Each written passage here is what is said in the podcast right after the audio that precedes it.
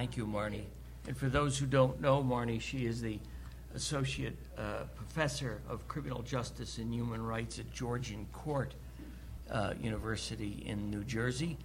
And I, she, I don't think she uh, goes out of her way to uh, have me say this, but I first met her uh, in 2002 when she was a law student, and she was working with me and others from the Bar Association on a mission to Northern Ireland, Ireland to look at the uh, what was happening to the rights of criminal defendants, and in fact uh, has worked uh, with me on uh, at least one more subsequent report. I think maybe more than one.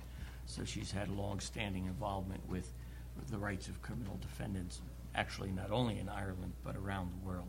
Thank you for having me. Um,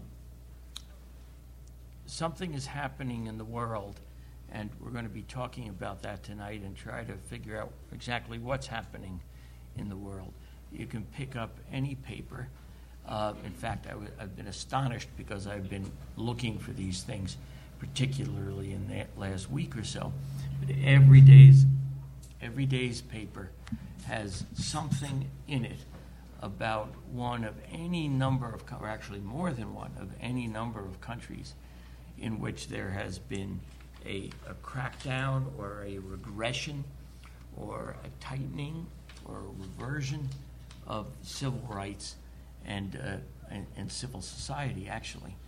Uh, to take just a few examples, I was in Hungary working with Hungarian judges in December, and as I was driving, as I was coming into the city, there were large billboards of George Soros, and they were not the kind of billboards for political ads when it's your candidate. In other words, he wasn't smiling and it wasn't in color.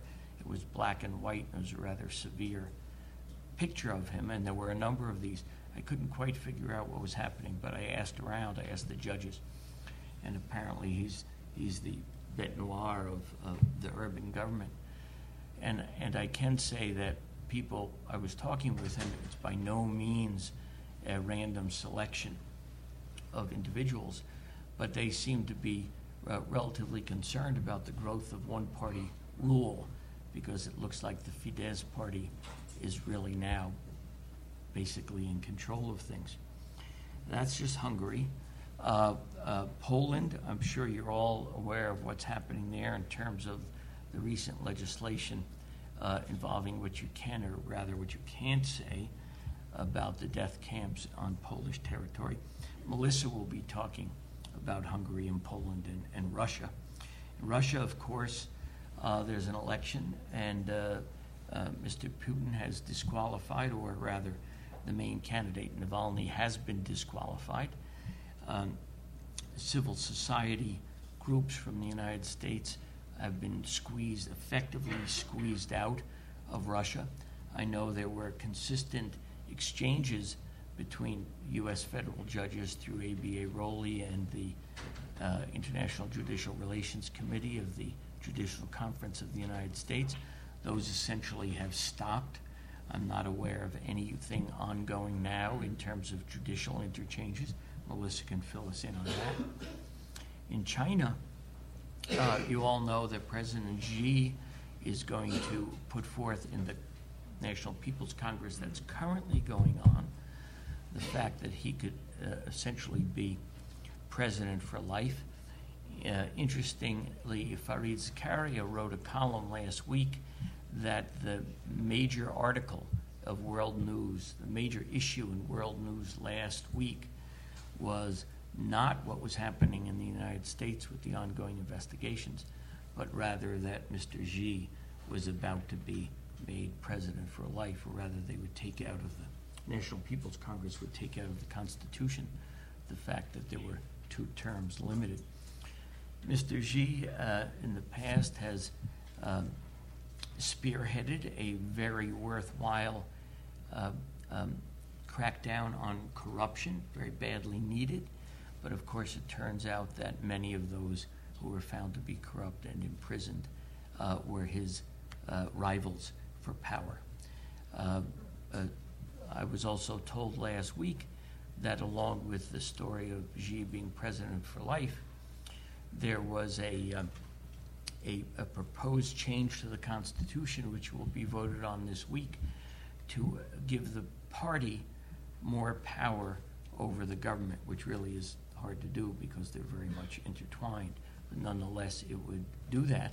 And I was also told there was an administrative regulation passed that there would be no public discussion of this until after the uh, uh, National Party Congress uh, dissolved sometime this week. Um, in terms of uh, judges, um, the uh, par- party is also going to be voting on what's called the National Supervision Commission to deal with corruption. It's very unclear, but these may be party run commissions which take over from the courts. So, from my particular standpoint of effective administration of justice through a judicial officers, it looks like that may be trouble. Let's go back to Europe. Italy, the rise of the far right. Egypt, uh, um, uh, Mr. Morsi was a popularly elected president. Now Mr. Al Sisi is clearly clamping down on dissent. Uh, Turkey, uh, Erdogan has been arresting judges. Also, there was very active interchange between United States federal judges and uh, Turkish judges. There are none going on now. They, uh, they simply do not participate in that program. Uh, the judges seem to be either not allowed to participate or concerned about participating. You can see my focus is on judges, but we'll hear more about how wide ranging this crackdown is. We're going to hear from three experts uh, on particular countries Russia, Eastern Europe, um, uh, the, certainly the United States, and India. Um, I'm interested in three things. The speakers can talk about what they'd like to, but I want to learn what's happening in those countries. I want to learn about how we can respond to what's happening in those countries. And I'd like to see if there's a, an explanation for why this is happening around the world. It's not isolated to a particular country. And last, and there's no answer to this question, there's probably no answer to the second question. Um, there are a lot of articles. Well, the question is is this retraction of civil liberties in many countries around the world simply part of the ebb and flow of freedom, repression uh, over the years? Or is it, as a few articles I've read in the past month, um, resulting, uh, to, to borrow Reverend King's words, in the moral arc of the universe no longer bending toward justice? So those are the big questions. Why don't we start with Sukta, Sukti Dhital on my left. She's the deputy director of the Robert Bernstein Institute for Human Rights at NYU School of Law. You all know Robert Bernstein and how important he was, beginning with uh, the, uh, Argentina.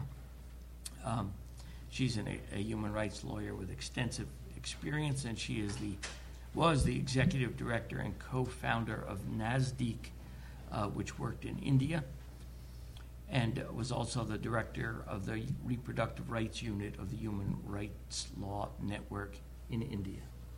Ma'am, your floor. Okay. Can everyone hear me okay? Hi, good evening. Thank you, Judge. Oh, should we wait? Okay. Baher doesn't need to hear this, I'm sure. Um, so, good evening, everyone. Thank you, Judge Stein, for the introduction and to the International Human Rights Committee, particularly Anil and Marnie, for putting together what is um, an incredibly timely and important conversation. I think that Judge Stein has already kind of set the stage for why this is such an urgent conversation. Um, it feels probably a bit like Groundhog Day. We could have had it last year, we could have had it two years ago, but it's, it feels increasingly more urgent. Um, so, as Judge Stein mentioned, I'm at the Bernstein Institute for Human Rights at NYU School of Law.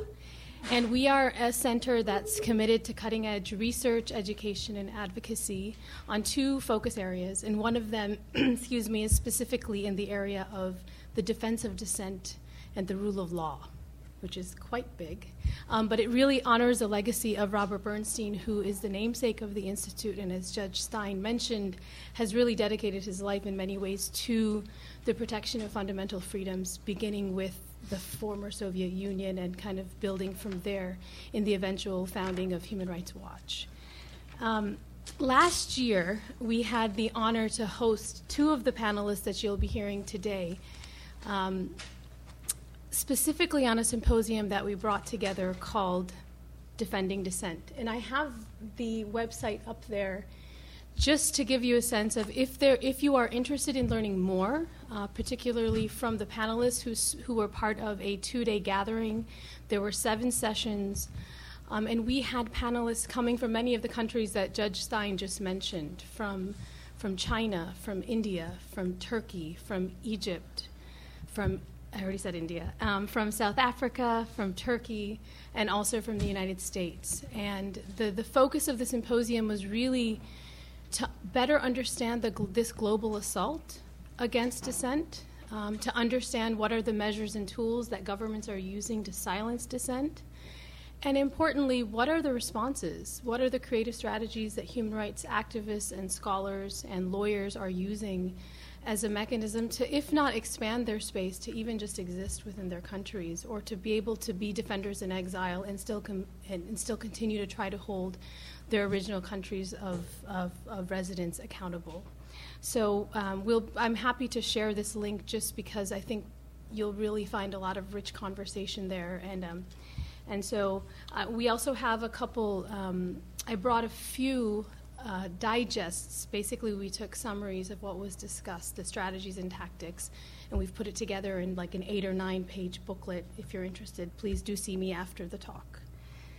Um, so I think Judge Stein has done a great job of, of kind of hoping to do what I was hoping to do in the beginning is to really provide a little bit of a global context about the crisis and then take a deep dive into India. Um, and I, as Judge Stein mentioned, I spent nearly a decade in India um, as a human rights lawyer and personally experienced some of the repression, um, but also many many of my colleagues and and other you know collective human rights defenders, and the increase of crackdown in India over the last probably five years. And I'll be talking a bit about that um, once I kind of set the stage a little bit. And so, just a few, I think, facts and quotes that I hope will contextualize today's discussion. Um, Kiai, who was the former UN Special Rapporteur on the rights to freedom of assembly and association, um, he was incredibly active during his tenure, and he observed that um, the world is experiencing, quote, um, a democratic recession. Freedom House, which is an independent watchdog organization, um, in two, in, for its monitoring of 2017, recognized that this is the 12th consecutive year um, of, of decline in what they call global freedom.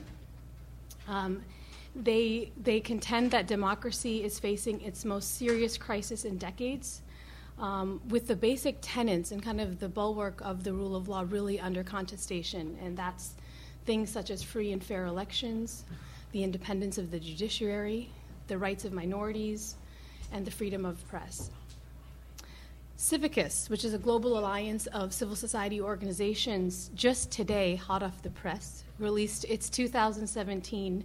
I shouldn't be smiling because a lot of the information in there is quite depressing, but its 2017 monitoring report came out today. And what that does is it kind of captures major trends based on a lot of dialogue that they have with their local civil society partners across the world and they have found that um, 109 countries they are quote closed repressed or obstructed as it relates to civic space. What that translates to is that only 4% of people in the world are living in countries with truly quote open space. 4% the united states has been marked as a narrowed country for its recent um, attacks on civil society that we've seen, particularly in the last year and a half. So, how is this happening? How are governments able to do this? oh, just ignore. Oh, it's fine. Technology, it keeps it informal. It's great. Um, So how is this happening? Um, and and I think you'll see from Melissa's talk for sure the coordinated nature of this type of uh, what we call crackdown. Sometimes done in isolation, oftentimes done with a lot of conversation and sharing of tactics and strategies across borders. Um, but one thing is clear that there is a targeting of human rights defenders, of, of political dissidents and journalists um, among everyday citizens that are just trying to live their, their lives. And they're doing it through a few different ways. And I mean, the universe of this is much larger than what I'm going to highlight, but just to give you kind of from a bird's eye view. One is gov- passing laws that are restricting the ability for NGOs or civil society organizations to operate. Um, another way is p- passing laws that are policing freedom of assembly and association. Another way is passing, quote, cybercrime laws, and those then result in restriction of content of which what an individual can then publish online. Um, they are targeting using extra legal forms of harassment and intimidation, um, specifically against um, targets such as defenders and, and journalists. And there's an arbitrary application of certain statutes that involve anti terrorism, anti money laundering, and sedition. Um, and how are they justifying this? I mean, there's got to be a justification for why states are saying we need these kind of laws in order to get to a, you know, a peaceful or law and order state. And so they justify it on the basis of, of countering money laundering, um, what I just mentioned in terms of statutes. They justify it on the basis of combating terrorism. You will see increasingly that human rights defenders um, who may be engaging in somewhat benign activity, um, health advocacy, uh, public health advocacy in Mexico, um, a women's collective in Ethiopia, they might find themselves um, charged with an anti terrorism statute, for example. Um, and that might be just because they've sent a letter saying that they would like the foreign funding law that's in place to be um, revoked. I mean, kind of simple acts of, of, of, of dissent. Um, it is a means of, government argues, to eliminate corrupt NGOs. Um, it is a way to protect state sovereignty. Um, there is a real pushback against the notion of Western imperialism and these large foreign foundations coming in and telling us what we should be focused on. And so it's kind of a rejection of that kind of imperialism and, and neo-colonialism. It is a mechanism to maintain law and order and this is, I think, one of the most hilarious ones. Is um, it's a mechanism they argue to build the long-term sustainability of local organizations. And so, they say if we remove your ability to be reliant on foreign funds, then you will think creatively about how to become a sustainable organization. And I kid about that because in order to build a long-term plan of sustainability, you need time to figure out what those resources could be to fill in the gap of, of foreign support. And if that that's not the way these laws are kind of being implemented, they're done quite rashly. Um, and additionally, if you live in a country where um, your activism or your dissent is seen as something that's antithetical to the nation, then the likelihood of receiving support within the country can be increasingly difficult. So, um, as been said already a few times tonight, this is not a contagion. I call it a contagion. This is not something that's limited to the traditional states of China and Russia and, and now what we're seeing in Ethiopia. This is infecting Kenya. This is infecting India, as I'll talk about a bit more. And this is increasingly affecting us here in the United States. Um, and it is, a, it is a really sophisticated way in which strategies and laws are being exported. And so the impact of them are, are, is quite significant. Um, there is a crippling of NGO activity in many countries. There is arbitrary arrest, detention, killing of human rights defenders and journalists and judges, and I mean, we could keep going. And there is a serious quieting effect. People are taking softer approaches to their work because they don't want to be under scrutiny of the government. And so, this is just a list of some of the impacts. Um, but it's not all so gloom. I think that one of the things we want to talk about tonight is that human rights defenders are standing. They're trying to, they're not standing by idle. And they are being very creative in, in, in ways in which to resist. And um, we'll be looking at some of those strategies, I think, both within all of the three countries. And so Um, I apologize for a very depressing beginning to the conversation, but I hope it does provide a little bit of global context. And now I'm going to take us on a, on a trip to India. Um, and as I mentioned, I spent nearly a decade there. I moved back to the United States in 2016.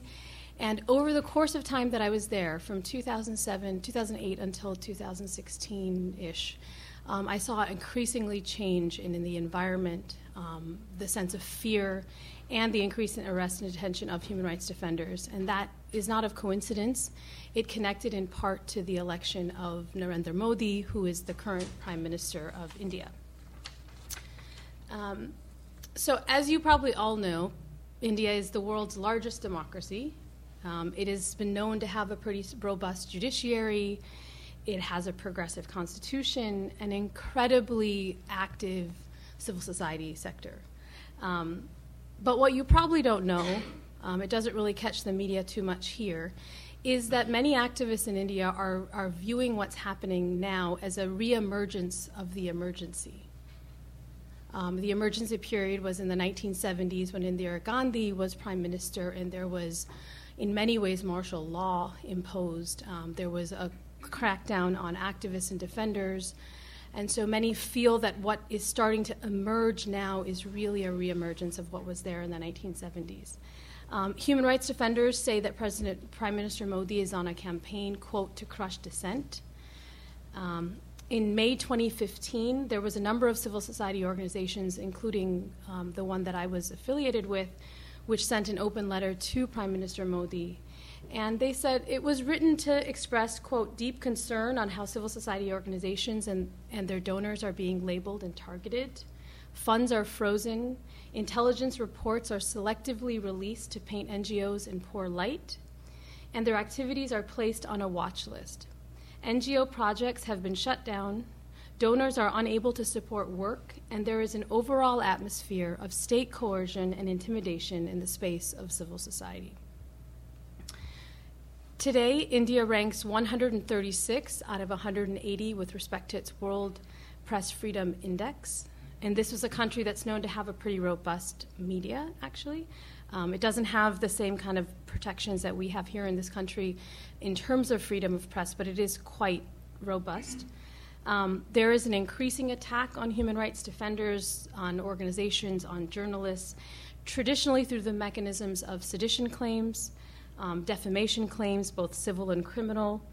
Um, there's extensive trolling on social media, oftentimes by um, both political propaganda by the ruling party as well as those who are in standing for the BJP. And there's been an increasing number of blockage of internet activity. So when organizations are planning to host some sort of rally or, or an event, there will coincidentally be a block on internet activity within that locality. And none of this is particular to India, as you'll hear from our other panelists, but these are ways in which the Indian government and, and allies are engaging in intimidation tactics. Um, for example, smear campaigns. Um, Sori is a very well-known indigenous human rights activist who has is from Chhattisgarh, which is um, an area that the Naxalite community is from, which has been a, um, a major place of contestation in India because it's very resource heavy. And Soni Sori has raised issues with respect to treatment of the tribal indigenous communities there and their fight for communal land ownership. And as a result, she has faced significant violence, arrest, detention. Um, recently, right to right to information activists. Um, right to Information Act is similar to the FOIA here in the United States.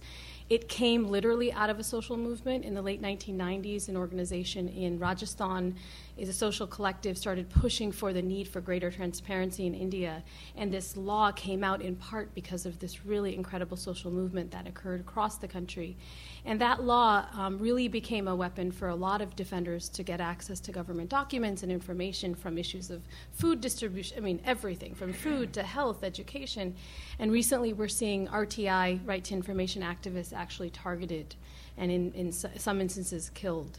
Um, journalist just recently, Gauri Lankesh, who is a very well respected journalist in India, has written quite critically, most recently, about the current party, um, faced def- defamation claims. Um, And the day before she was murdered and killed, she had posted um, something on Facebook that described the BJP party as a quote terrorist organization.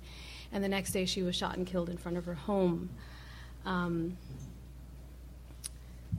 so all of this is happening, um, and aside from these kind of intimidation tactics, the most signature weapon I would say that the Indian government is using is um, suspension or revocation of the ability of organizations to operate. And so India has what's called the Foreign Contribution Regulation Act, and you need that status in order to be able to receive foreign funds if you're an Indian NGO. Um, interestingly, its history goes back to Indira Gandhi again. She passed it in the 1970s as a way to, there was a real fear that foreign governments and foreign companies were going to come in and overthrow the Indian government. And so that was the original um, purpose of the statute. Um, in about 2011, before the BJP, which is the current party, came into office, the Congress Party had passed amendments which looked at how do we strengthen accounting and regulatory provisions related to the act. There was some concern that there was these increasing human rights activities happening. But the, the amendments really didn't come into force until this new prime minister has come into power. And so, since then, um, very soon after he was elected in 2014, there was an Intelligence Bureau report that was leaked and um, it accused, quote, foreign funded NGOs of being tools for foreign policy interests of Western governments, end quote. Um, and interestingly, the number, the, the references to the organizations were largely those engaged in environmental advocacy. So those working in defense of coal, uh, in coal, in nuclear energy, so resource extraction heavy, which is a huge um, economic boon for a place like India.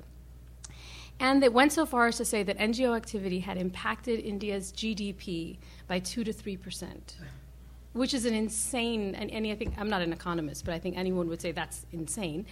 And of course, they provided no data or evidence to support that, but that's a very strong claim that a government is making, that there's a direct um, impact within the economy of the country. Um, in 2016, two years later, there's been more than 20,000 organizations who have lost their FCRA.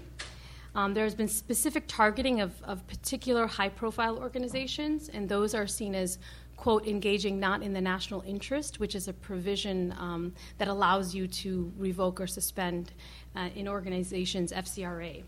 Uh, that is organizations like Lawyers Collective. Many may know Anand Grover, who was the former special rapporteur on the right to health.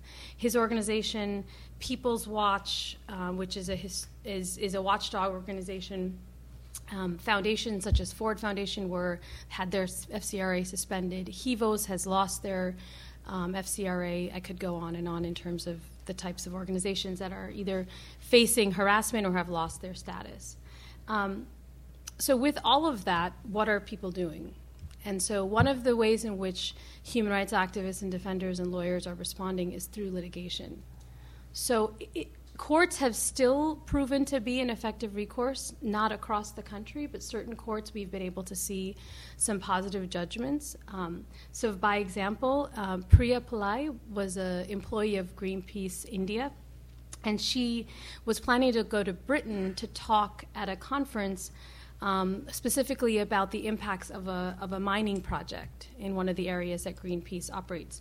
And she was barred from leaving the country and um, they said her name was on a lookout circular. So she immediately challenged the action in Delhi High Court, arguing that it violated her fundamental right to travel, free speech, and expression. The government responded and said that her visit would have negatively impacted India's image abroad. This is actually in the court papers. At a time when India was seeking foreign direct investment. And so that was some of the basis for her denial. Um, the High Court disagreed with the government's position, noting, quote, that a state may not accept the views of civil rights activists, but that itself cannot be good enough reason to do away with dissent. So, this is an example of a place where a court has stepped in and recognized that a government has gone too far. We've seen um, a couple other instances where organizations that I've mentioned have lost their FCRA are currently in pending litigation, and while they might have their FCRA revoked, their ability to operate domestically is, has been opened up from the courts. Their bank accounts have been unfrozen. So it's still seen as a place where organizations can go. Um, And, and lastly, we've seen organizations turn to the inter- international um, level because some of this is difficult to get covered within national media. So, People's Watch, which is this watchdog organization, has extensively worked with the UN Special Rapporteur, um, invited him to come into the country. That invitation was denied, but they've met in Sri Lanka or Bangladesh and talked about conditions in India. And um, they had filed papers in the court challenging their revocation. And the Ministry of Home Affairs submitted as a rationale for why they were renewing, not renewing their registration, because um, the Delhi court basically said, "You need to tell us why. Why are you not renewing their registration? We need to understand." And they said that it was because the executive director of People's Watch had provided information to the UN special rapporteurs and foreign embassies that portrayed India's human rights record in, quote, a negative light. So you're seeing some sort of similarities of kind of how we're being perceived as a country abroad. Um, that case is still pending, but the advocacy has, has not stopped. Um, and two other ways that, that activists are kind of organizing is building of informal networks, and we'll talk that, that you'll find a lot in the conference itself. But building alliances both regionally and within the country. They hold people's tribunals where people come and kind of share what are the civil society violations that they themselves are experiencing, and they're starting to document and monitor that. Um, and they're also starting to build narratives to really counter the rationale that governments are giving. So if you say I'm corrupt, I come back and say, I believe in transparency. You can look at my books. I just don't believe in unnecessary regulations. If you think that I am a terrorist, why don't you also think that foreign direct investment multinational corporations who fund numerous countries in India are also not terrorist organizations. The standards that are put towards civil society organizations that receive foreign funding is not equivalent to the standards that are put against Indian businesses that receive foreign direct investment. They're also expanding the definition of what it means to engage in human rights. There's a, there's a particular narrative that they are these treason, sedition, I'm taking down the judiciary and the courts and the government. But human rights means a whole lot of things. It means women's collectives, it means cooperatives, and so they're really kind of expanding the narrative of what we mean when we engage in dissent. So I will stop here. I hope I didn't go way over time. I might have. Perfect. That's oh. perfectly all right. Okay, actually, I didn't. Hey. Um, no, I'm happy. I'm not going to say you didn't, but it's perfectly all right. Okay, thank you, Judge. I definitely don't want to make Judge upset. So um, I will stop here, and I look forward to conversation. And Melissa is correct. You did not go over.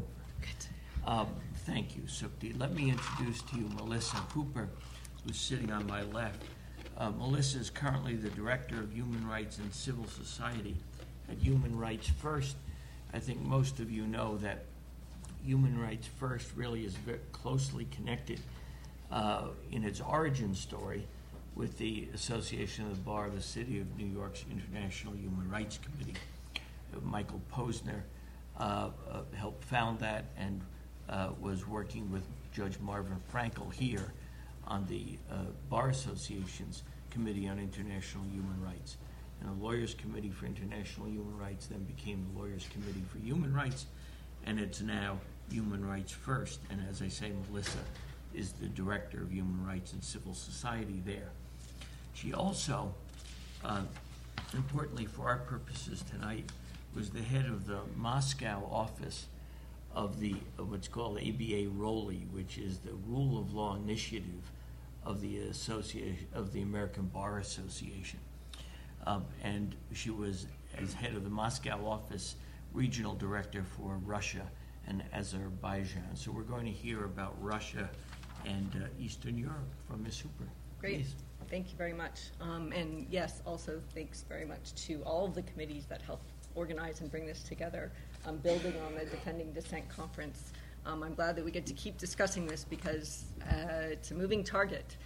Um, so there are so many different directions to go in with this. Um, I think Russia is significant when we talk about crackdowns because um, not because it was first, but because it took has taken a leadership role in demonstrating what can be done, how to bring uh, coordinated strains together, and really accomplish routing out your civil society.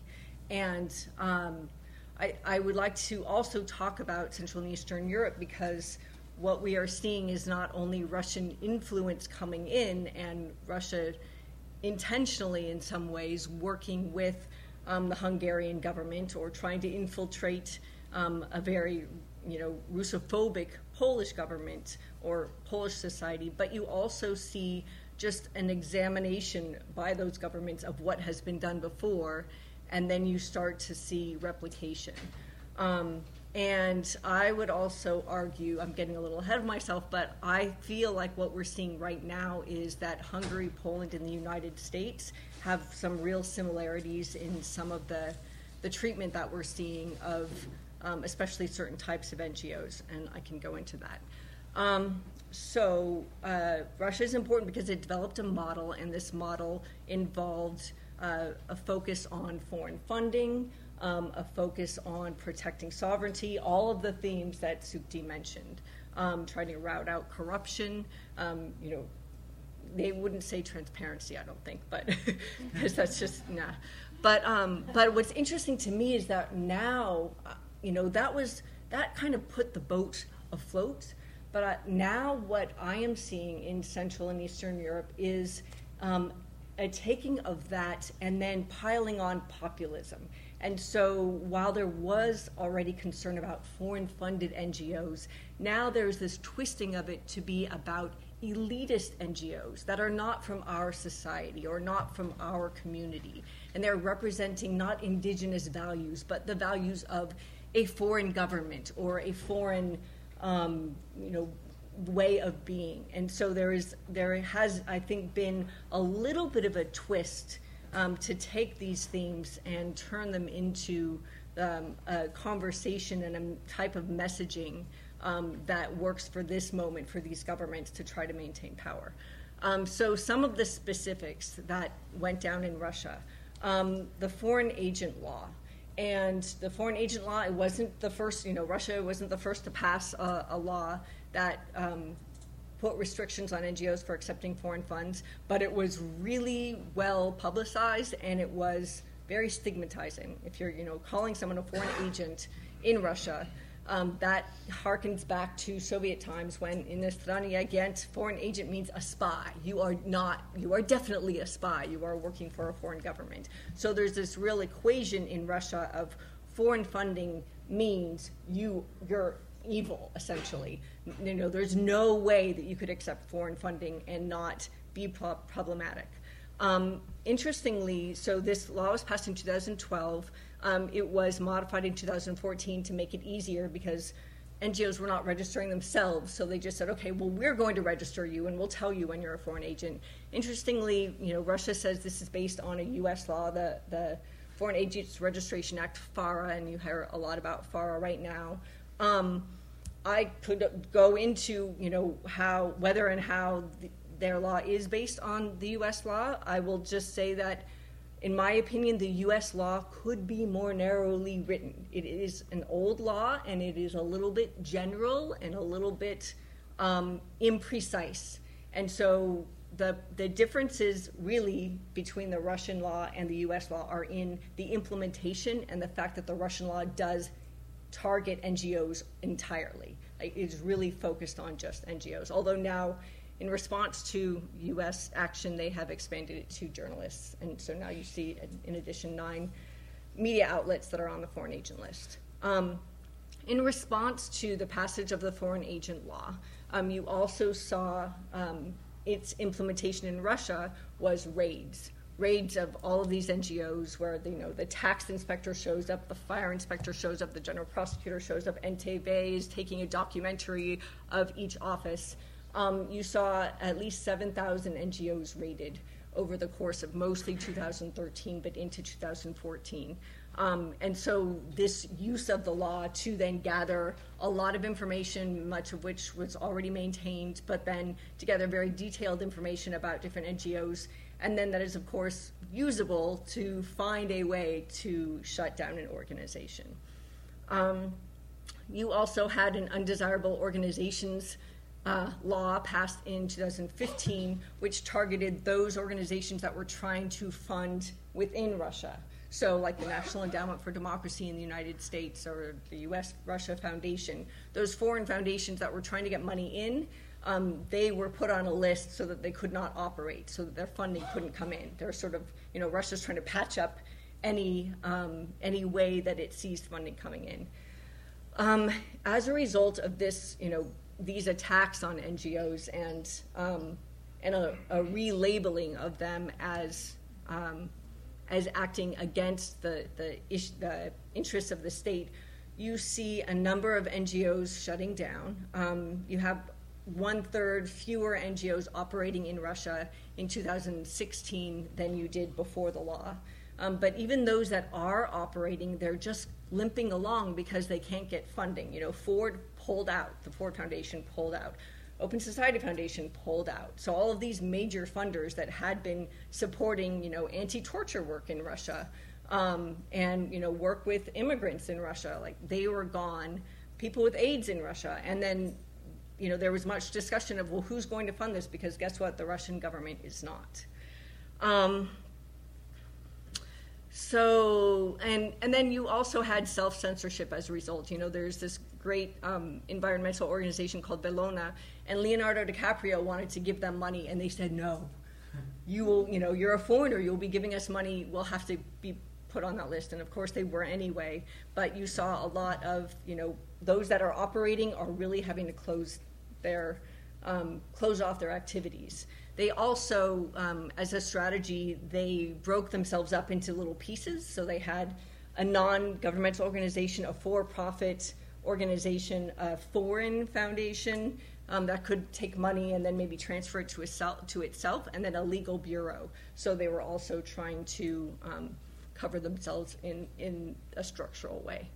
In addition to um, cracking down on NGOs, you also see um, a crackdown in Russia on independent media at right around the same time, which is when Putin came to power or came back to power.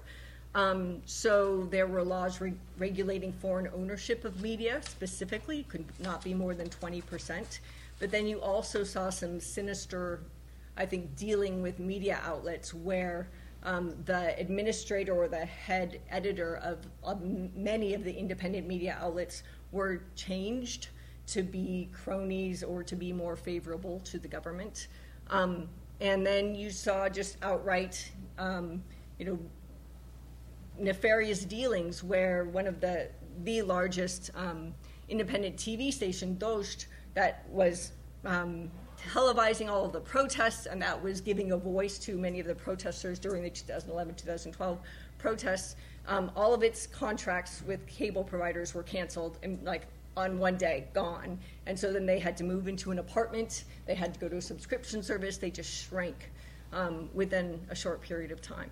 And then of course you also have russia's distribution of disinformation. You know where did that come from? That came from russia. That started within Russia. Um, and so that's why you have um, a development of a real distrust in media within Russia because a lot of um, you see stories stories that are both true and false and rumor and um, much confusion.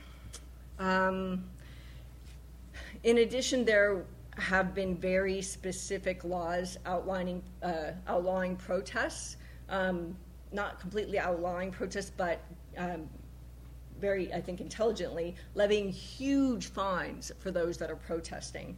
Um, so, you know, equivalent to 9,000 US dollars for someone protesting. So you really have to think twice. I mean, you have free speech, you can go out there, but you just have to pay a lot of money. Um, you know, that's many more times than an annual salary. And then, you know, there were laws that were specifically banning everything but an, a single person protest. So a single person with a sign could stand there. Um, and there were some clever protests that then a single person would stand here and then like 100 feet down there'd be another single person for like miles. Um, except then they passed a law that said that if you do that more than once so if you have more than one single person protest then you can be arrested. And Ildar Dadin was famously arrested for that and then um, wrote a, a, letter from prison about his torture that he experienced in prison for again holding a sign and protesting. Um, and then Russia has you know I think been was an early adopter, I will say, of this use of um, protecting against terrorism um, and threats to the state that come from um, speech and online speech, um, and using that to promote um, harmful legislation, specifically regulating online speech, and that happened a you know great deal after the invasion of Ukraine in 2014. You saw a real ramp up of use of you know extremism, terrorism, incitement of hatred, separatism. Um, you know, people expressing their concerns with what happened in Ukraine and then getting arrested for it. And unfortunately, you had the the main um, online kind of Facebook type uh, community there.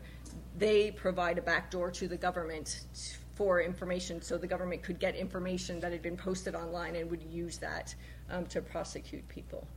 Um, let's see. So, gosh, there's just so much. Um, and of course, uh, you know, I think that um, some of the most serious violations in Russia are extra legal killings of individuals. You know, you still have journalists being killed in Russia. You have lawyers being killed in Russia. Um, you know, the anniversary of the killing of Nemtsov, who's an anti-corruption um, campaigner, was just uh, a couple of just about a week ago. Um, and you have, you know, his one of his partners in developing many anti-corruption um, reports Vladimir Kara-Murza has been poisoned several times, but is still still around. Um, and that's something that trend I think is unfortunately something that we're seeing creeping out out of Russia. Um, I think I'll. There's more that I could say about Russia. Unfortunately, there are so many strategies. But what's interesting to me then is how you see some of those strategies being used uh, um, and, and creeping into Central Europe, especially Hungary and Poland. You know, both of them do have um, foreign agent type laws um, that have been passed more recently. In Hungary, the raids of the NGOs happened in 2014, um, and the real concern has, that, has now shifted, especially in Hungary, to be focused on those that are working with migrants, refugees, immigrants. Um, and this concern for you know foreign funding has really focused in on George Soros, especially in Hungary because he's Hungarian. But you also see in Poland the campaigns with the posters of Soros, you know, talking about how he's coming um, to, uh, you know, basically take over or he's uh, supporting, you know, anti-state activities. You've seen them in both Hungary and Poland. I don't know if you guys know of the national consultations that Hungary does, but it basically every so often sends out um, missives to thousands of people in like citizens in Hungary, and it's under the guise of consulting the population, but in fact, it's just disinformation that they're sending out. And so the last national consultation was all about how George Soros is trying to undermine the government by sending refugees and migrants to us. And so that's how he's trying to overwhelm us. And we don't we need to like the question was don't we need to protect ourselves from him? And so what kind of question is that? Um, so in addition to these anti-semitic billboards um, you saw in poland a really direct um, campaign against ngos that had any soros connection and the statement that they were all corrupt and were all connected to the prior government. So once Law and Justice came in in 2015, they've targeted all of those NGOs that are not their friends um, by saying they're, they're part of the, the prior government. Um, okay, I'll skip that. They, so focusing on independent media, you know, I said that Russia put in cronies in, in charge of a lot of the independent media organization. You know, both Turkey and Hungary have done exactly the same thing. Um, in Hungary, you have now 100% of regional media is not independent. It is owned by someone that is a friend of Orbán specifically.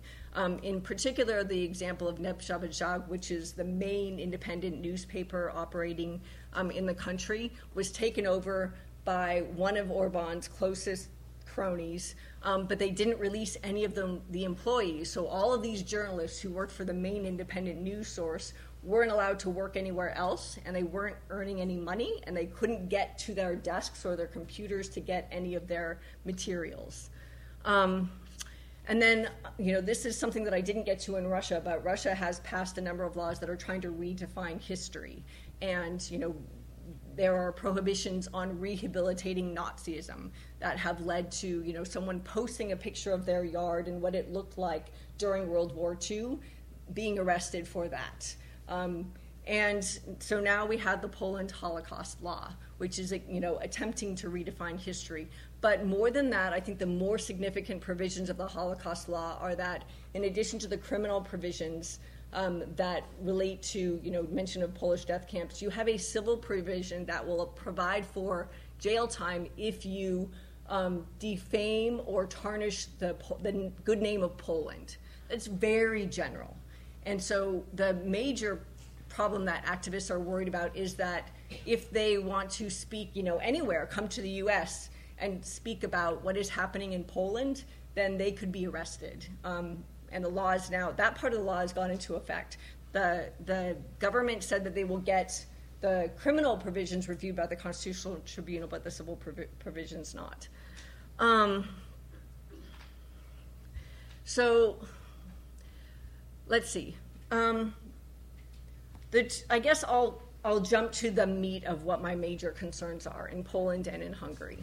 Um, number one, you, ha- you see this focus on uh, foreign influence and national security threat that is tied to migrants, immigrants, refugees, but also NGOs that represent them.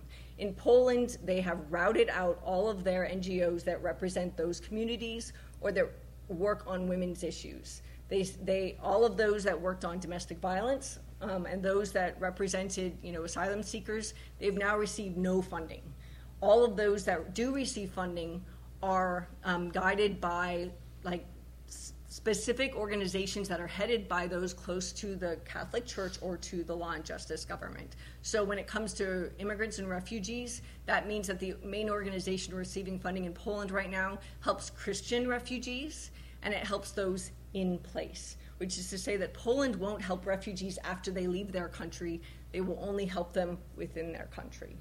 Um, in Hungary, this has led to recent uh, proposed legislation. This is not passed yet, However, the proposed legislation states that all NGOs that seek to work in any way, quote, in any way with migrants or refugees must obtain permission from the Ministry of the Interior. Once they obtain permission to work with migrants or refugees, they must obtain a security clearance because to do so is a threat to the state of Hungary.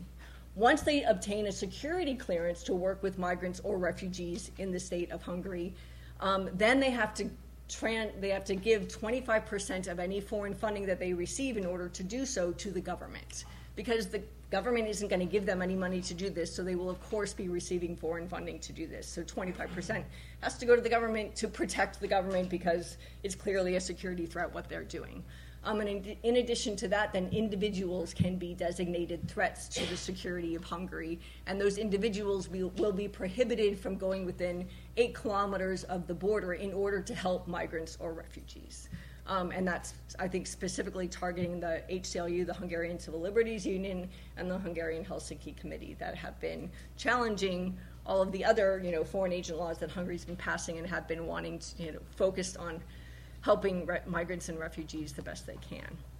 Um, so this hasn't passed yet, but it's slated to pass. There's an election going on in Hungary in, in April, and you know, Orbán and, and his folks are slated to maintain their majority. Um, the other major concern that I have with Poland and Hungary is uh, threats to rule of law, and this is not, you know, specifically focused on NGOs or on uh, freedom of speech and attacks on journalists, but really on the third independent, the third check on government, which is judges.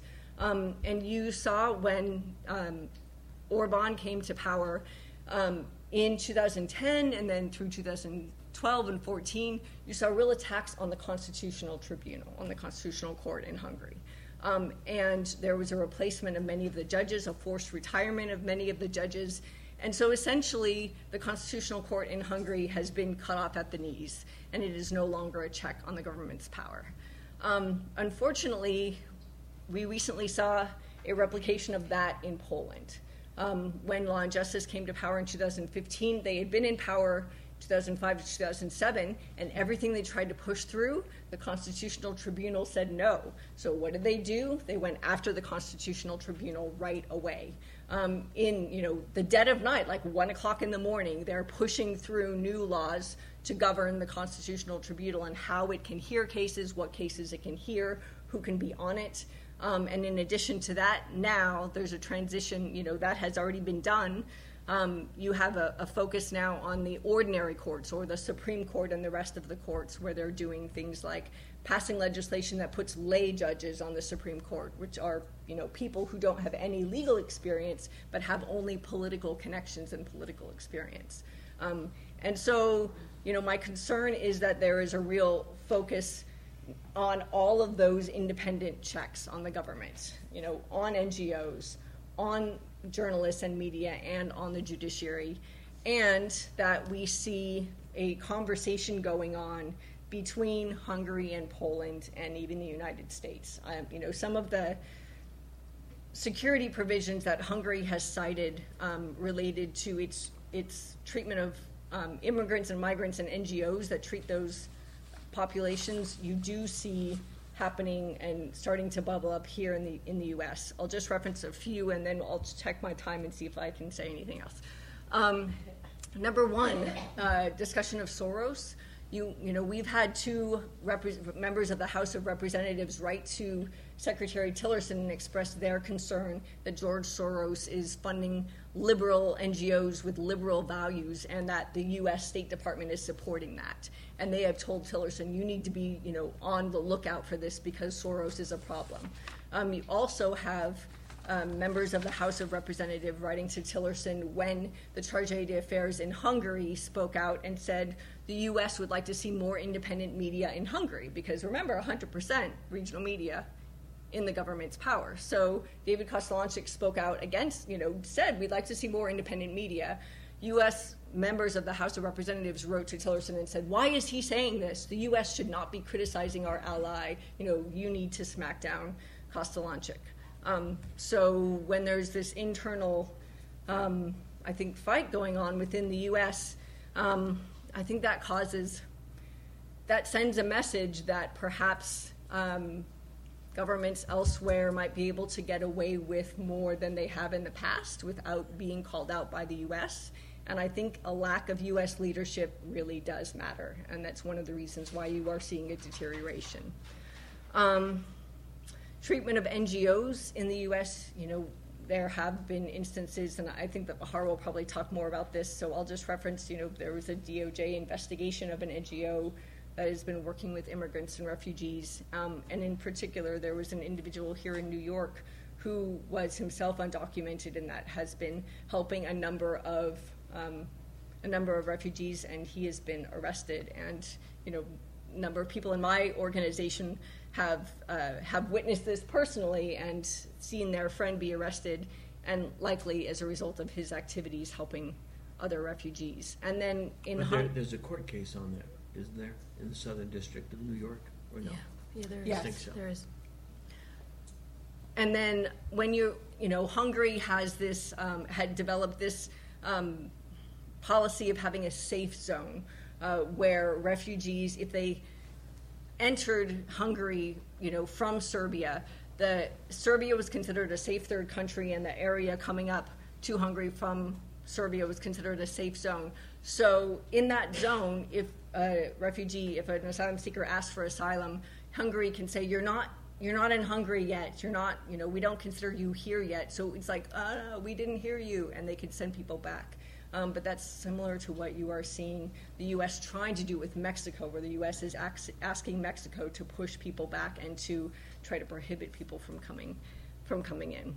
Um, so I can say you know more about why, and I also have a list of strategies that have been used in these countries um, to try to respond to all of these things. Um, so I'll get to those during the questions. Let's, uh, that's a nice segue to uh, Baher Azmy. Do we have Baher on the line? He's on the line. Okay. Uh, who's going to talk to us about these issues in the United States. Baher is the legal director of the Center for Constitutional Rights. Uh, that's a civil rights organization uh, based here in New York. They actually have appeared before me in a case against Toto Constant, who was uh, accused of civil rights violations in Haiti a number of years ago. the reason he's not with us now, and I hope he can hear us, is that he's involved in a four-week trial in the Southern District of Florida, uh, which he represents a number of plaintiffs in a uh, Torture Victims Prevention Act, Protection Act case. Torture Victims Protection Act case. Uh, Baher, can you hear us? Hi, everyone. Great. Yeah, I can hear you. I can, uh, I'm, I'm a disembodied head, I suspect, but I can hear Uh, everyone. Well, that, that gives you more power. It's like Big Brother. All right. Well, Yeah, I'm behind the curtain. Uh, If you would, if I could limit you to 15 minutes, because I'd like to uh, have some time for questions and answers. Sir, Sure. talk to us. Okay. Thanks, um, thanks, Judge Stein, and um, everyone for your interest in the subject. And um, yeah, as the judge mentioned, um, uh, today I witnessed something I think fairly remarkable, which was um, indigenous Bolivian uh, citizens in U.S. courts um, testifying against a former Bolivian head of state about the extrajudicial killing of their family members. Um, so at the moment, I'm feeling pretty positive about civil society space, probably more so than when I get back to New York. Um, but so uh, I, want to talk about the, the question of civil society. I, I think what's embedded in this panel is, you know, what, is, what does Trump mean um, in the United States? Um, and, and I want to sort of raise the question of civil society a little bit with my area of interest, which is what is, you know, human rights uh, what human rights norms look like in a Trump era. Um, and um, and I, I think one maybe assumption that I want to test before we look forward is um, that at least from the perspective of human rights, that Trump is a distinct threat over and above threats that um, were developed during, for example, the Bush administration, um, the distinct threat to traditional international human rights norms. Um, and, and one way I thought it would be interesting to test uh, that assumption is by looking backwards a bit to another era in which the my organization, Center for Constitutional Rights, was particularly engaged, um, which is what I, I would think that I would call the human rights crisis, the Bush administration that caused by the Bush administration's actions following 9/11 um, which I think challenged a number of baseline assumptions about the U.S. compliant with law, an international law. Um, so I want to I want to look at our past 9/11 moment and then sort of compare it to what I would call our new 11/9 moment.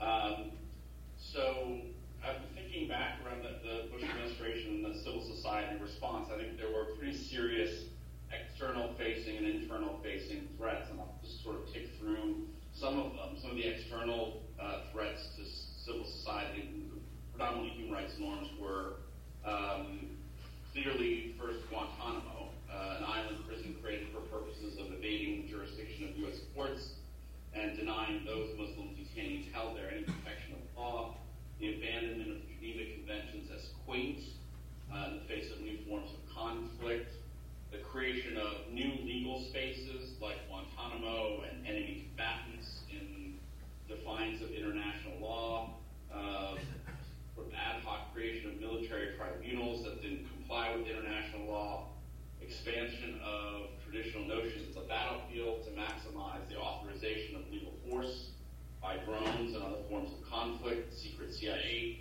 sites, abandonment, um, torture norms by the highest levels of government.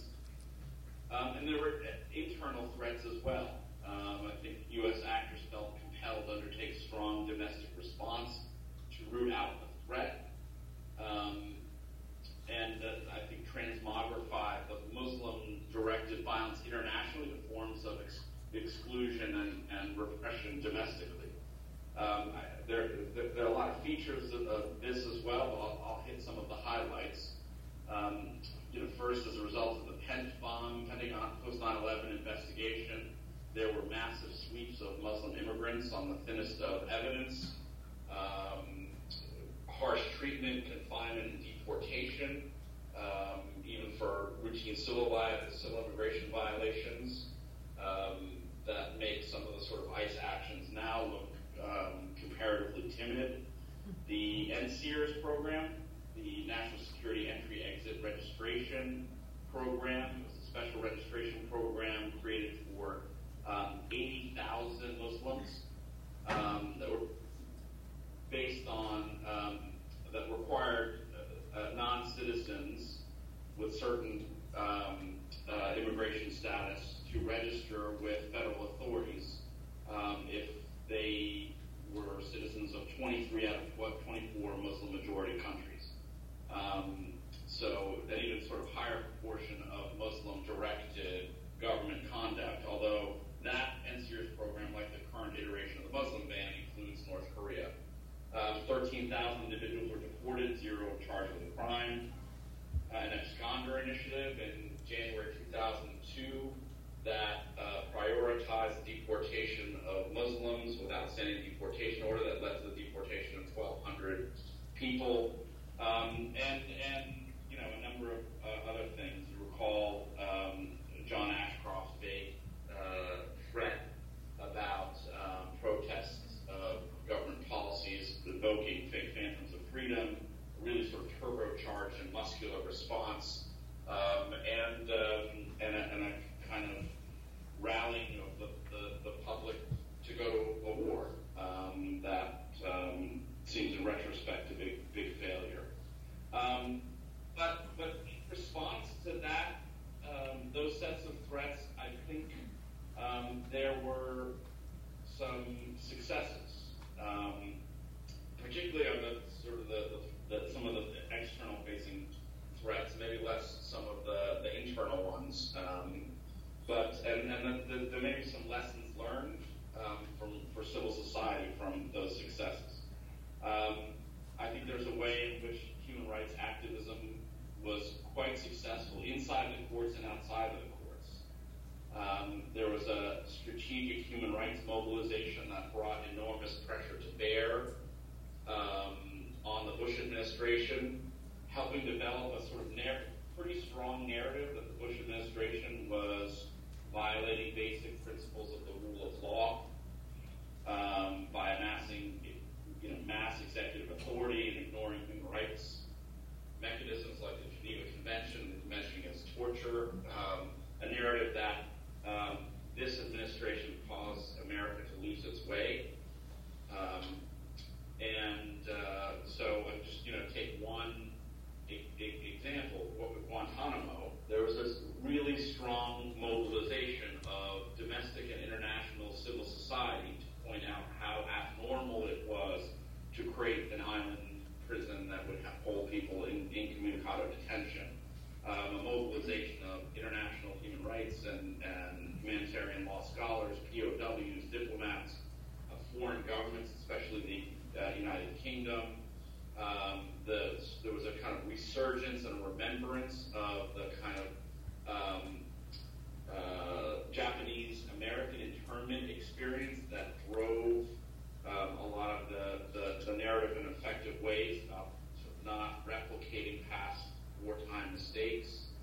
Um, and uh, foreign governments were pressuring the United States sort of bilaterally to close the prison or return detainees uh, home to Guantanamo, um, which I think was was important. Um, and and and and um, through this sort of change of culture and, and norms and narratives, and through the, the, the, the use of the courts, but in, another way that um, is, is relevant to the current conversation, um, I think the civil society and the human rights sort of mobilization impacted not just the courts, it impacted actors within the administration. Um, the Bush administration had a State Department that certainly least purported to care about international engagement and the reputation of the United States. Um, you know, and, and even for the cynics of, you know, among us as they're mobilizing for a possible war, um, they could not completely disregard international consensus.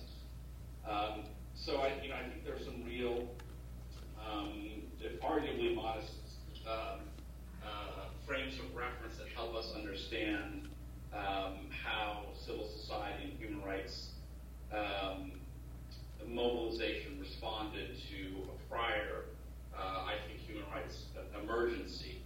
Um, but, you know, how that was our response to the 9 11 moment, what, what does that mean for um, how we deal with this um, 11 9 moment? Um, and particularly in the, the context of a discourse around international human rights.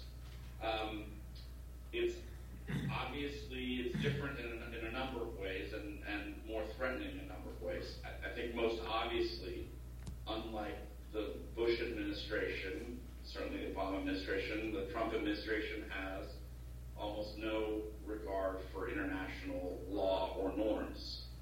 Um, you know, the sort of reactionary America First agenda, not rejects, you know, conventional international human rights engagement um, and human rights instruments, but even, you know, consensus security agreements like NATO or economic agreements like NAFTA. Um, so it does not seem likely that any international mobilization from abroad or from within would affect someone who refuses even to shake Angela Merkel's hand. Um, there's not even an audience in the decimated State Department this is a foreign government concern. So that, that's obviously uh, concerning.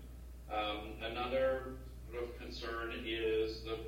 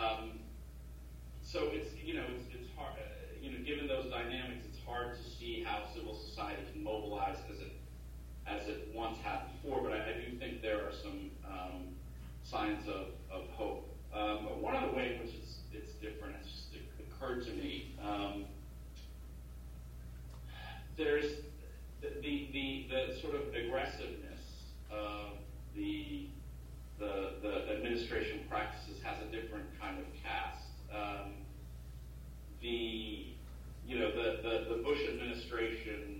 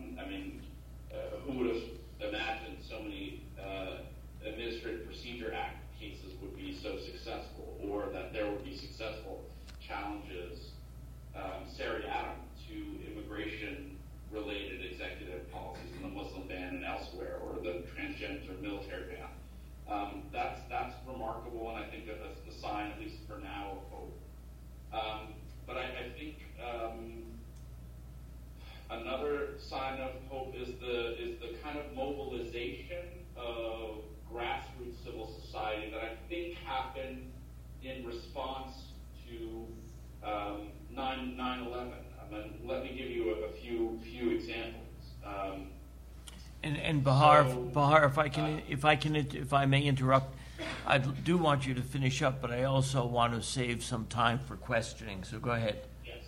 Yes. Okay. Let me just take two, two, two more minutes. Um, the um, so I mentioned uh, the NSEERS, the Special Registration Program, the Muslim Registries Program. When that was rolled out in 2002, there was practically no civil society pushback in response, save for immigration lawyers uh, filing objections in, in immigration court. But when, after Trump was elected, there was a mass mobilization of dozens of MASA, Muslim, Arab, South Asian civil society groups that had not existed 15 years ago that lobbied the Obama administration completely dismantle the NSEERS system. That hadn't existed before. Think about the immigration space. There were conversations about, um, and, and in fact, lots of immigration removals in the early Trump administration, and there weren't that many civil society organizations doing much about it. Now there are dozens and dozens of strengthened grassroots groups ready to respond. Think about the narrative, the, the successful narratives that the Dreamers have had. Uh, same in the national security space and the policing space. Um, and I think there's there's support for, and, and think about the Women's March. Um, I think that this moment has provided clarity to um, civil society that I, I, think has mobilized, and hopefully in a way that's um, durable. So thank you, Judge. I'll, I'll stop there. All right, thank you. Um, uh, I think we still have a ways to go in terms of understanding why indeed this is happening around the world. Um, and I think, uh, Baher, you started to say that uh, you think one of the ways of counteracting what everyone is seeing as a crackdown on civil society really is civil mobilization. That's how I take your last remarks. But let's uh, open it up to questioning because there's so many questions left on the floor and I do want to have some time. Mark, Mark Schulman. Thank you. Uh, Judge Stein has tried to push us to understand why, and a lot of the wonderful conversation has been about how.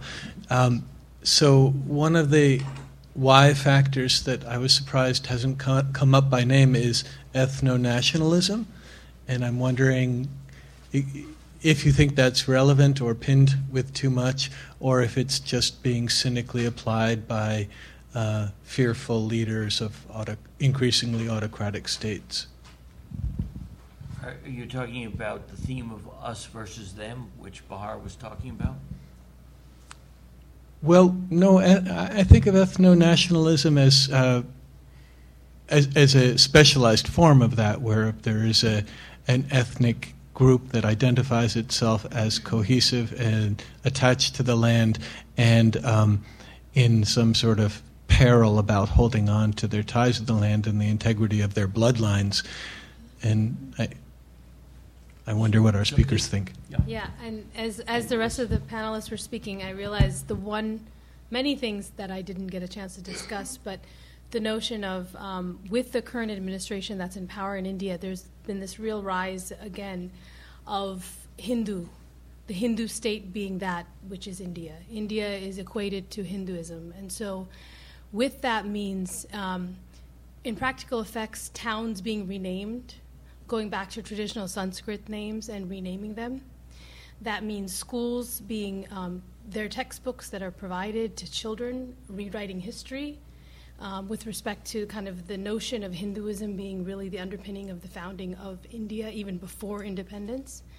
Um, that has been extensive um, attacks against Muslim communities, and so there were reports of uh, Muslim members who were um, selling cow meat, and they were being they were seen as slaughters, and they were killed. They were so there's a real vilification against anyone that's seen as other than Hindu, and so I think that has been a really powerful tool for the BJP. Um, and they have used that as a mechanism to really equate who can be staying in and who cannot. So you also see issues of migrant migration and refugees with respect to Bangladesh. Um, in the Assam border, I spent a lot of time working in Assam, which is in the northeastern part of the country, and there's a huge amount of Bangladeshis that come in, many of whom come for the same reasons that we see around the world. And there has been an extermination of Bangladeshis because they are not seen as indigenous to India. And so that has kind of rallied up. And I think one thing that Modi in particular is very ad- adept at, and I think probably more so than what we're seeing here in this country, is he's an administrator. He's been doing this for 25 years. He understands the inner dynamics of government, and he also knows with a country that has over a billion people, you can really stoke something and you can create havoc by using religion as a divisive mechanism to cause controversy. And when that happens, it's like disaster capitalism that we've seen where kind of in that moment laws get passed under the guise of, of controversy in many ways caused by some of the political members. And so there has been, I would say, between nationalism and actually connecting to what Baher said, the rise of corporate power. Um, Modi is, a, uh, is an official who really came in with very strong alliances with corporations, both in Gujarat and now um, in India as, a, as the PM, and he has set up very strong alliances with corporations around the world. And he really sees, he and his party see this as a mechanism for building India up, but building India up for a very select group of people who are deserving to be there. And I think that that's a way to kind of contain um, power and stay kind of a one man show. Melissa? Um, yes, of course. In both Poland and Hungary, you see um, ethno nationalism used, you know, specifically targeting um, refugees. The refugees are, you know, brown-skinned people. Um, in Poland, you specifically have a policy of repolonization of the media. That's the word they're using. We want to make it more Polish. Um, so we want to prohibit foreign influences in the media, and you also have an educational system that says it wants to create real Poles. So the educational system has been reworked to emphasize the Catholic Church, to de-emphasize science, and to again create a Polish identity. In Hungary, you had something called Border Hunters, which was an advertisement for people to come along and come down to the border and help us police our border. Um, and so encouraging people to kind of take matters into their own hands. And so you do have situations, I mean, in both Poland and Hungary, as a result of these messages, where individuals are acting out against brown skinned people who might be, in some cases, were Italian, but they were perceived as not Polish or not Hungarian, and so they've been attacked. Um, and then in terms of a why, I just wanted to reference, you know, there have, has there's a great researcher at NED, National Endowment of Democracy, right now, who's been specifically looking at Central Europe, and um, his research is focused mostly on um, a result uh, on, you know, this is a result largely in the situation of inequality and not just like straight up inequality. Um, you know, between like great inequality in Poland and Hungary, but a perceived inequality that there are groups that see other uh, Poles and other Hungarians who have, you know, since the transition to democracy done very well, and they're saying, why can't I do that well? Um, and it seems like those messages are driving a lot of the um, polarization in Hungary and Poland. So that point is, it's not only uh, ethno-nationalism, as uh, Mark Schulman described it, but it's internal to one ethnic group. All right. Anything else? Any other questions? Yes, Mr. Page.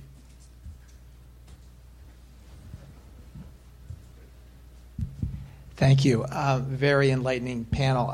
A lot of the things you're talking about were uh, very reminiscent, and actually, Sukti specifically said uh, about a year and a half ago things were happening. You know, things changed that um, was provided some impetus for this. And you know, I, I think you saw a significant amount of that in the U.S. in terms of all, all the topics you talked about. You know, political propaganda by a ruling party, um, smear campaigns, you know, police state style use of intelligence community and FBI, et cetera. So I'm curious. Actually, the the building that Judge Stein sits in was uh, is named after Daniel Patrick Moynihan, and I'm curious to hear your thoughts on two specific ideas he had uh, back when he was in office in the Senate. Number one was the 1991 uh, End of Cold War Act, where let's essentially, you know, downsize the intelligence community significantly because they completely failed in the, uh, their analysis of intentions of Moscow and number two is he led the Moynihan Commission on Transparency, which is, you know, having much more openness in government. And I think we've seen, you know, you, you talked about the FOIA um, anal- analogies, et cetera. Wondering um, whether those two uh, ideas that Senator Moynihan once talked about might be a way of addressing some of these broader issues and given the overlap that we've been discussing. Thank you. Anyone? I. Baher, is that, uh, is that for you? If Not, I'll take it. Um, The, the, if I can uh, restate it if you didn't hear it, it's our two of Senator Moynihan's ideas worth thinking about now. One, increased transparency through such items as a FOIA and their, its equivalent, and also a reducing of the intelligence apparatus of the United States. Is that essentially what you're saying? That's it. That's the question. Does it make sense to look at those two items now? And the characterization was that uh, pa- uh, Daniel Patrick Moynihan was advocating those. Yeah, I mean, um, it's interesting. I think, um, sort of in, in, in my uh, experience over the past um, 15 years, uh, the Freedom of Information Act has been um, shrunken, um, at, at least as a way to um, shed light on U.S. national security policies. There's sort of an infinite number of ways that it's been harder to deploy. Um, and um, and but but query if this isn't um, like a post Nixon moment um, that, if, if, if Congress uh, won't recognize that um, this aggregation of power to the executive branch that's been happening systemically uh, since the Reagan administration tried to build it, um, and with various winks and nods and assurances, you know. So like take take for I think the aggregation of power in the Bush administration was accepted because um, well this was a, a national emergency, so we're going to sort of um, tolerate uh, those kinds of accommodations, and then during the Obama administration was. Uh, I, you know, and this is this is a broad over generalization, but say from the center, center left, um, it's okay for him to have these sort of broad national security powers because he's a really smart and conscientious person, and so I can sleep well at night with him having them. Um, so now what happens uh, when you have um, a, a, a madman at the driver's seat? Um, so, uh, you know, assuming um, the sort of popular movements continue, um, I, I think it would be critical to um, have sort of legislative opportunities to increase transparency um, and diminish the sort of vast reliance on the intelligence community. Um, and, uh, you know, from my perspective, uh, militarism abroad more, more broadly. All right, well, thank you. We, I think we have time for one more. Yes, sir. Thank you, Judge Stein. Um, I think this question is primarily for Melissa, and it stems from the committee of this association, which I chair, the European Affairs, and we are a co-sponsor of this this evening. In fact, um, we are all aware that within the European Union, based on the treaties and the extensive legislation, there are extensive constraints on the freedom of action within the member states. And as you speak of Hungary and Poland, in particular the Polish um, the Holocaust law. Are, do you envision that there will be constraints through European institutions, through the courts, that will put limitations on the steps that you were describing within Hungary and Poland? So there's the Article 7 procedure, the rule of law procedure that's been initiated um, already, where the EU is essentially saying that Poland is not acting in accordance with the values of the EU under Article 2. And the, you know, the question is whether that will be, like, that's proceeding one. The question is whether that will be effective. Hungary can veto ultimately. So I think the problem there is that um, that Hungary, you know, that Kaczynski and Orbán are sticking together. So I think that strategically in the foreign policy world, what needs to happen is there needs to be a focus on trying to break them up in some way, maybe focusing on the corruption happening in Hungary and Orbán's connection to Putin, because of course Kaczynski really does not like Putin or Russia. So if you can somehow disrupt that alliance, then maybe you can get Hungary to not veto and you could impose sanctions on Poland. That's number one. You have infringement proceedings in the Court of the European Union. Those are related to very specific policies. So, for example, policies of not accepting immigrants or migrants. Um, and you'll see eventually um, a ruling in those, you know, in each of those proceedings. Um, and then the, you know, Hungary and Poland will have to decide whether they're going to abide by those rulings, but they will have to make some policy changes. And then, you know, I think that you um, could also see. Uh, recent discussion has been around whether the EU might condition funding on rule of law, you know, meeting certain rule of law requirements. I like that idea a lot. A lot of other people do, and it's a matter of whether and how they can pull that together. But I think that that's gaining momentum. Let me take the moderator's privilege because it was one more hand all the way in the back, ma'am, and this will be the last one. I didn't mean to ignore you. Um, so I, I, just wanted to ask Melissa more about this uh, strategy. So I worked for 10 years um, in the former Soviet Union, and I was born there uh, in a human rights organization called Daroga, which means the road. And basically, we um, we outsourced funding from every single possible entity we could to help us stay afloat. And we also were shut down um, consecutively all the time, and we moved around to different cities, uh, camouflaged. Uh, and uh, we were we were basically hounded. No matter which name we kind of we were clever, and so I was just wondering, in terms of strategy, is there a way? Is there something that you can suggest? I'm not planning to go back because I'm a U.S. citizen, but uh, just wondering what what can an NGO do when they're on the up and up and they're striving to actually we were fighting for the rights of uh, of ethnic minorities. I was one of them, so just wondering if you have a it's tough. And especially in Russia, it's been really tough. You know, there are a number of organizations that are functioning now, but they are they're doing these kinds of things. They're moving around, or they're you know developing different kinds of entities so that they can function in different ways. Um, and in you know, often they're working very informally, so they're not registering, which is really kind of risky, but it enables them to do their activities. The other thing that Russian NGOs are trying to do is they're trying to you know, change the conversation about NGOs, which Sukti mentioned earlier, change the messaging around NGOs. So it's not that we are a national security threat, it's that we are serving populations that the government is not serving. Um, so we're trying to help the community. And so then trying to crowdsource and, you know, get more funding. And that's growing in Russia slowly, but very slowly. But yeah, I know, it's, it's just tough. Um, so we admire your work. Well, we're over time. I apologize for going over time. I want to thank the panelists, Sukti, Melissa, Baher, and the sponsoring organizations.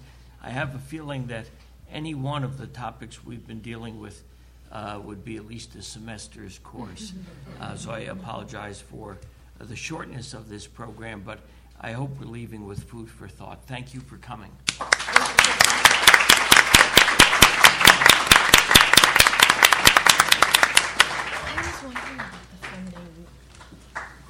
Piece. And I didn't realize they have.